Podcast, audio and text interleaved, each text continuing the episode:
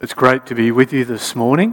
Um, for those of you who remember a, uh, a, little bit of history, I think I spoke at um, Busselton Baptist. Were you back in Kent Street before you came here?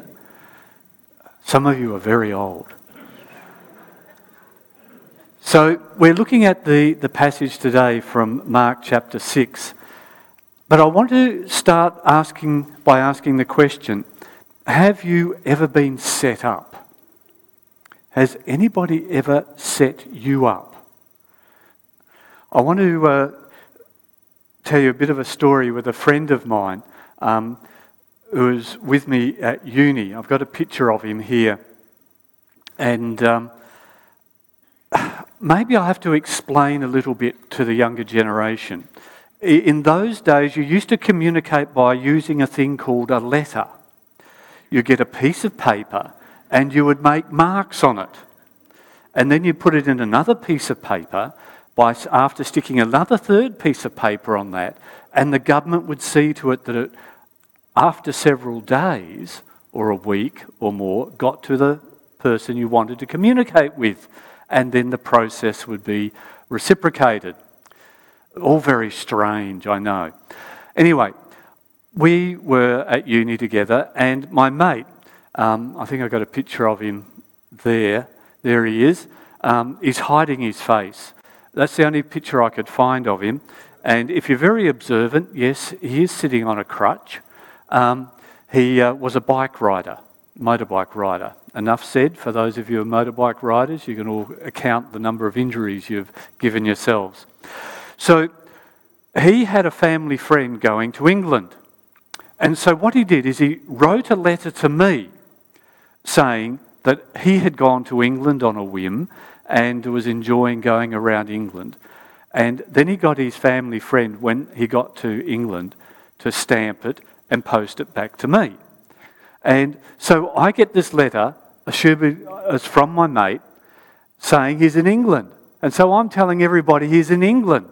And I'm in the prayer meeting praying for him that he's in England where the blighter is uh, just next door. He hasn't gone anywhere. And he had totally set me up to uh, believe he was in England when he hadn't left the country. We often think of setting people up for fun or maybe for ill intent. There's uh, enough of that going around and the scams these days. But we actually also do it with a positive mindset, with a good outcome in, in our hearts. As parents and teachers, if you are, you do it all the time. You say to the child, Oh, you think you can do X, Y, Z better than that, do you? All right, go ahead. And you just sit back and wait for them to have a go and know in that moment you're going to be able to teach them something new in lots of small and sometimes significant ways. We let others get into a situation that we could have prevented with the mind that we are going to let them learn. Perhaps we're going to let them learn a, a new skill, um, learn a new perspective on life, maybe grow some character. Humility comes to mind. Um, you wouldn't have done that, would you? Uh, set somebody up so they could learn to be a little bit more humble. Um, we do it so that people can grow and change their understanding. Now, as we look at the two narratives in today's passage, if we look at it from Jesus' perspective, I think we can see that he is actually setting up the disciples to do some learning, to change their thinking, to grow in their understanding. I'm not going to spend a lot of time on who did what and why and so on. I want to focus in on what was Jesus doing in this situation? What was he wanting the disciples to learn? How was he setting them up? So let's go back. In the context, the disciples and Jesus had been out on, he had sent them out on ministry. And they'd had a really busy, overwhelmingly good time But they were exhausted. And so they were trying to get away to get some rest and recreation. But the crowd follows them. We read in Mark chapter 6 the apostles returned to Jesus from their ministry tour and told him all that they had done and taught. Then Jesus said, should be up on the screen there, I think. Let's go off by ourselves to a quiet place and rest a while. He said this because there were so many people coming and going that Jesus and his apostles didn't even have time to eat. So they left by boat for a quiet place where they could be alone. But many people recognized them and saw them leaving. And people from many towns ran ahead along the shore to get there ahead of them.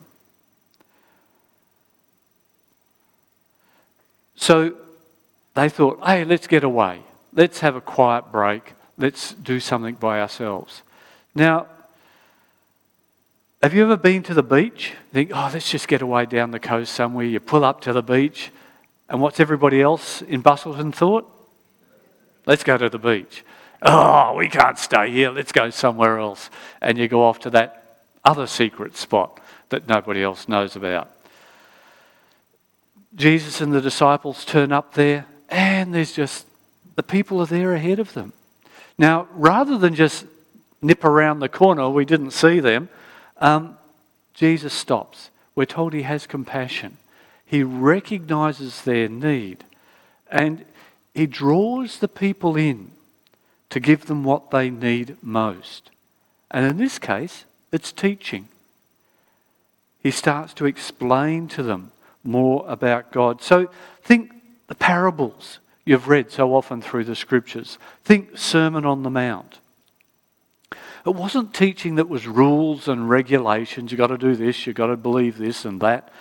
It was teaching that was drawing the people in to their relationship with God, to reflect on who He was, to allow God's truth to challenge their lives, their perceptions, their understandings. We read this in Matthew, in Mark chapter 6, 34. We said, it tells us Jesus saw the huge crowd as he stepped from the boat, and he had compassion on them because they were like sheep without a shepherd. So he began teaching them many things. Now, the disciples are there, and basically they start to um, act as crowd control. I don't know if they had high vis fluoro vests, you know, um, to go around and tell everybody. But if you've got thousands of people, someone has to control them. Someone has to tell them where to go. Someone has to create the space for Jesus to be able to teach effectively. And that's essentially what the disciples are doing. And the day wears on, and the disciples are practical type people. And they come to Jesus at the end of the day and say, Well, yeah, look, it's been a good day, but this mob have to get fed and go home. What are we going to do about it?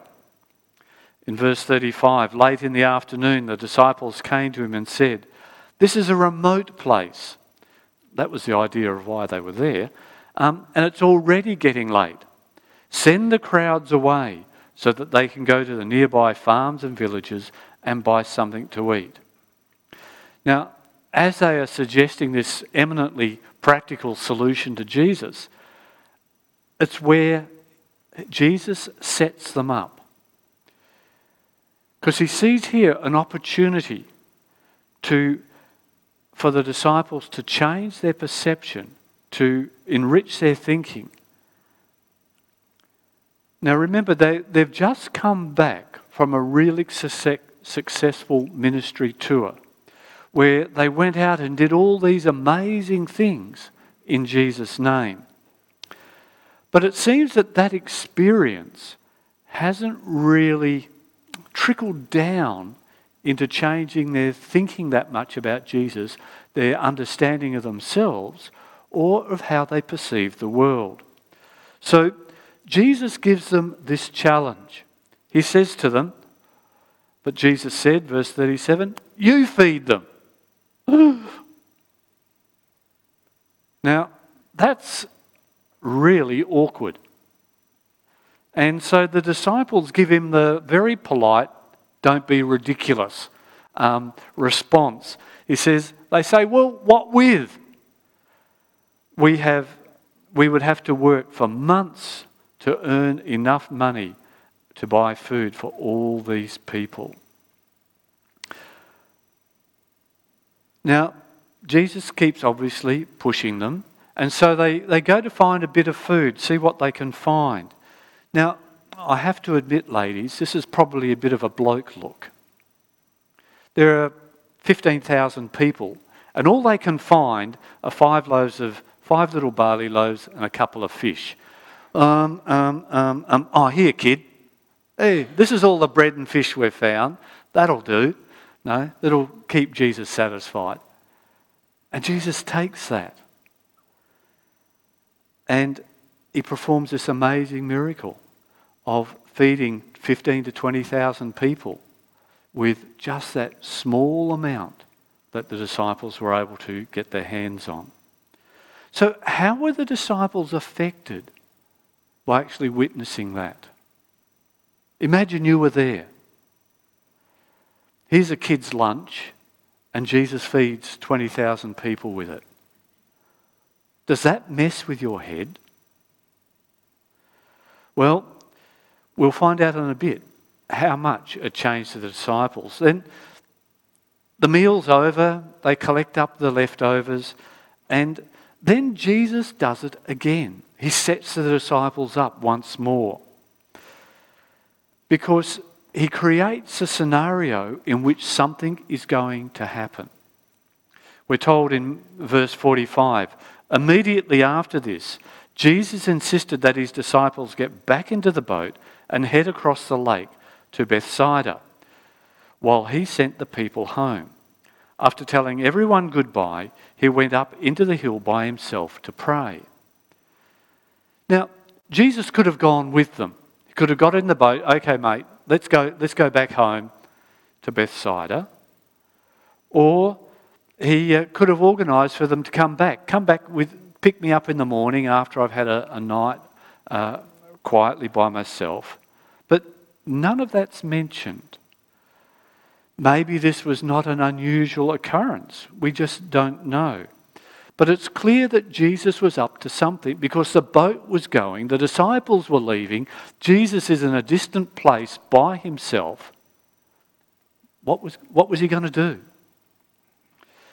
Was he aware of the coming high winds that were going to cause problems to the disciples? We don't know. His obvious intention was that after he had spent time quietly by himself, he was going to walk across the lake um, and meet them on the other side. Now, would that raise a few questions? Now, if someone turns up at your place and you know they don't have a car, bike, scooter, and uh, they can't have walked that far, uh, how did you get here? So, Jesus was intending to challenge the disciples' thinking yet again. Verse 47, we pick up the, the story. Late that night, the disciples were in their boat in the middle of the lake, and Jesus was alone on land. He saw that they were in serious trouble, rowing hard and struggling against the wind and the waves. About three o'clock in the morning, Jesus came towards them, walking on the water. He intended to go past them. Now, perhaps Jesus was just getting close enough to check on how they're going. Yeah, they're all right, they'll make it. Uh, and then go on his way. But the disciples see him and uh, they get a serious moment of the heebie jeebies. This, this is weird. This is seriously should not be happening stuff. And we read in verse 49 But when they saw him walking on the water, they cried out in terror, thinking he was a ghost. They were all terrified when they saw him. But Jesus spoke to them at once. Don't be afraid, he said. Take courage. I am here. Then he climbed into the boat, and the wind stopped, and they were totally amazed. This is one really freaky event. Now, we get used to it. You've been hearing this story since you were in creche. You've been, maybe you stopped colouring in the pictures, but from if you've been in church for any length of time. You coloured in a picture of Jesus walking on water. And we're, we're just got used to the story. But this would have been a seriously disturbing occurrence. Put yourself in their place. Now, in Mark's account, he omits the details about Peter attempting to walk on water. That's given to us by um, Matthew, and he tells us about that. Yet, despite all that they were experiencing, we're told that the disciples were missing what Jesus most wanted them to understand and to accept. At the end of the narrative, verse 52, we're told, For they still didn't understand the significance of the miracle of loaves. Their, heart, their hearts were too hard to take it in. They were experiencing this stuff. They were seeing it. They were in it. And yet, it wasn't getting past the experience. It wasn't penetrating into their thinking, into their perceptions, into their understanding. So, what was Jesus wanting? What was he desiring that the disciples would get out of all that he was doing in these situations? Now, the commentary we read in verse 52, or just read, about their lack of understanding and hard hearts, has to come from one of the disciples. That's an editorial comment that Mark's kept for us. And it was generally considered that it was Peter who was the one who spoke to Mark and gave him the details of what was going on. Now, Matthew's account has a, a much more positive outcome. As he talks about how the disciples responded, Matthew tells us in verse 33 um, of chapter 14 Then the disciples worshipped him, Jesus. You really are the Son of God, they exclaimed. So maybe there was some response, but if that was the case, the effect was very short lived. Um, because not long after, in Mark, after Mark says they didn't understand and their hearts were hard, um, there's a lot more teaching, there's more miracles, more explanations from Jesus about what he's doing and who he is. And then in Mark chapter 8, we have this conversation between Jesus and the disciples. Um, he talks about the, the yeast of the Pharisees. Um, at this, they began to argue with each other because they hadn't brought any bread. They totally missed the point of what Jesus was saying, by the way. Um, Jesus knew what they were saying, so he said, Why are you arguing about having no bread? Don't you know or understand even yet? Are your hearts too hard to take it in? You have eyes. Can't you see? You have ears. Can't you hear? Don't you remember anything at all? When I fed the 5,000 with the five loaves of bread, how many baskets of leftovers did you pick up afterwards? Oh, 12, they said. And when I fed the 4,000 with seven loaves, how many large baskets of leftovers did you pick up? Seven, they said. Don't you understand yet? He asked them. Jesus was wanting the disciples to have a complete change of understanding, a totally different perspective on reality because of who he was. Now, he didn't want them just to see him as a miracle worker, someone who could do these amazing conjuring tricks. He didn't even want them just to see him as Messiah, however they particularly understood that um, Jewish expectation. He wanted them to understand he was God Himself, right there in human form. And if they understood that, that would change their perspective, not just about Jesus, but about life itself, about the reality in which they live, and about themselves. Jesus was wanting the miracles to draw them into the deep truth and the right relationship with God that was possible through him. But it wasn't happening. Seeing, even experiencing a miracle doesn't mean that a person sees through that experience to the deeper truths that lie behind it. In John's account of these events of the feeding of the 5,000, it's just one of the very few miracles that's recorded in all four Gospels. John records this for us in verse 14. When the people saw him do this miraculous sign, they exclaimed, Surely he is the prophet we have been expecting. When Jesus saw that they were ready to force him to be their king, they slipped away into the hills by himself. All the people who were experiencing this amazing miracle of feeding the 5,000, what did they see? Free food. You beauty. Let's make him king. Vote one for Jesus. No more going to the shops. We'll just follow Jesus around. He'll, no, Macca's on tap every day. They didn't see it. The miracle got in the way. So, what was getting in the way for the general population and even for the disciples? What was stopping them from recognizing the truth and the changed reality that was staring them right in the face?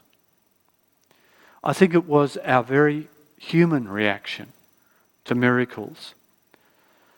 The, the purpose of the miracles, beyond simply a expression of God's compassion and love for people in their need, is to point to the truth of who Jesus is, of what he was saying.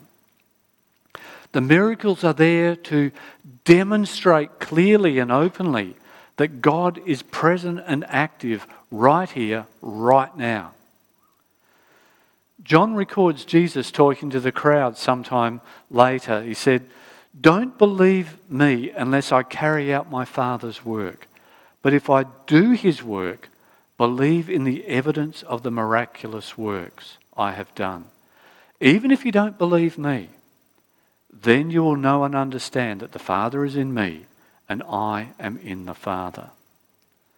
The miracles were to attract Jesus sorry, were to attract people's attention and then be evidence to point them to the truth of who Jesus was.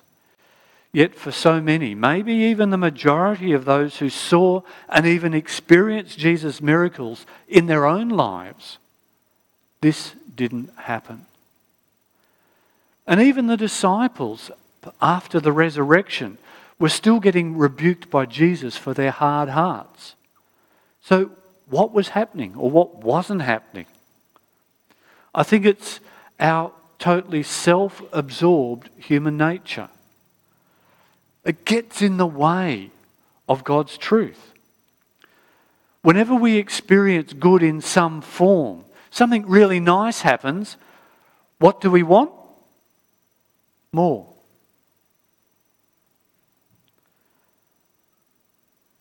We never stop and think about what we experienced and why.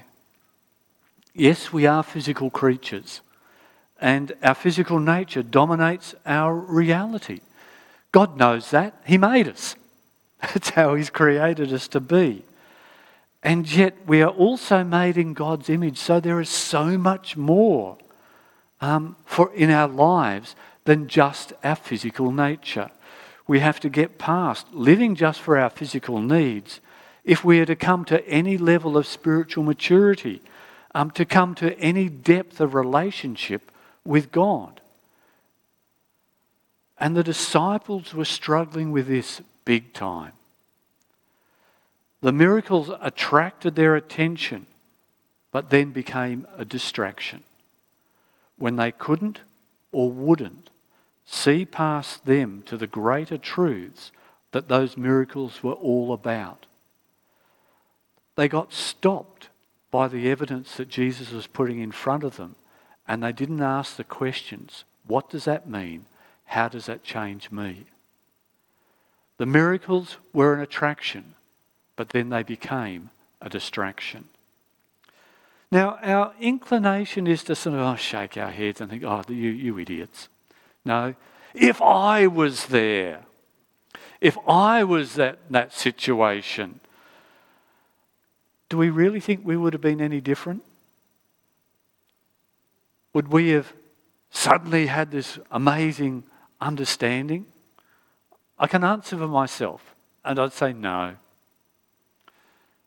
I think I would have got hung up on all the, the amazing stuff. I would have got distracted by, wow, how did he do that? Um, and not ask the question, not let it come close, because that is really, really challenging. How hard is it to break us out of our cultural patterns? Now, if you've been to another culture, how difficult is it to have your assumptions and habits challenged? It's really hard. And that's what the miracles were doing. The disciples had established patterns of understanding, established patterns of personal religious practice. And the miracles were hammering those. Too hard to go there. Let's just look at the miracle and be amazed and not go past. We live in such a consumer driven culture and we are absolutely focused on ourselves, our experience, our good as we perceive it. All the time. Every time you see an ad, what's it doing? It's telling you to think about yourself. Unless it's a lotto ad, and of course, you're really thinking about other people. Yeah, like. And as soon as we have some, what do we want? More. Enough is never enough. Enough is just the bare minimum, and then we go up from there. Ask any little boy who wants a biscuit. We obsess constantly over every aspect of our physical lives. And yet, there is so much of life, even when we obsess, that we cannot control. So much happens that we don't want. So much that causes us pain and heartache be it physical or relational or mental. And God is so gracious. Time and time again, He meets us in those needs. He just doesn't just hang us out to dry in our physical um, relationships, in, in our relationship needs, in our mental needs. Time and time again, He intervenes in our lives. As an act of compassion maybe in response to prayer. He does for us what we can't do for ourselves. As followers of Jesus, we actually experience God's miracles, small and large. And that happens all through our lives. Some of us can recall more of life than others. The question for us is how are we responding to what God is doing for us, in us, in our, and in our circumstances? Are we like the crowd, just wanting more and more of God's intervention, getting us through the problems, getting us through the tight spots, with no thought about the giver, just wanting the gift, just getting the get out of jail free card, and forget the rest? Are we like the disciples? At times we get a little bit. We hear a little bit of what Jesus is trying to say to us. Have moments of amazement, even of thanksgiving. But over time, just get distracted by wanting more miracles rather than being taught by them. Let me ask you a very personal question. If you have experienced God's miracles in your life, how has it changed your understanding of life? How has it brought you closer to the truth of who God is? Has it changed your relationship with God? Or have you simply, yeah, good one, and move on, wanting, waiting for the next. Has God, as a loving Father, ever set you up to teach you something important about yourself or about Him? And did you learn the lesson? If Jesus were to ask you the question, Do you understand yet? How could you respond? If we are going to find the fullness of life that Jesus has promised for us as his followers, we must not only recognize and rejoice in God's gracious interventions in our lives, but we must learn from them as well when God does stuff for us, when He intervenes and we think, wow, thank you, God. What are we learning in that? Is it drawing us closer to Him, a deeper commitment to His truth, a richer understanding of Him, and a deeper relationship with Him? Let's not be like the disciples, distracted by what God does and missing out on what it means in relationship with Him. Let's pray together. Father God, we thank you that you, in your graciousness, intervene in our circumstances so often. You do good stuff for us when we can't do it for ourselves. But we pray, when you do, let your Spirit speak deeply to our hearts to break us out of our patterns of self absorption to break us out of our limited understandings, that we will deepen our recognition of your truth, that we'll grow closer to you and truly see you for who you are. Thank you for the good you give us. May your truth grow in us through those things. We pray in your name. Amen.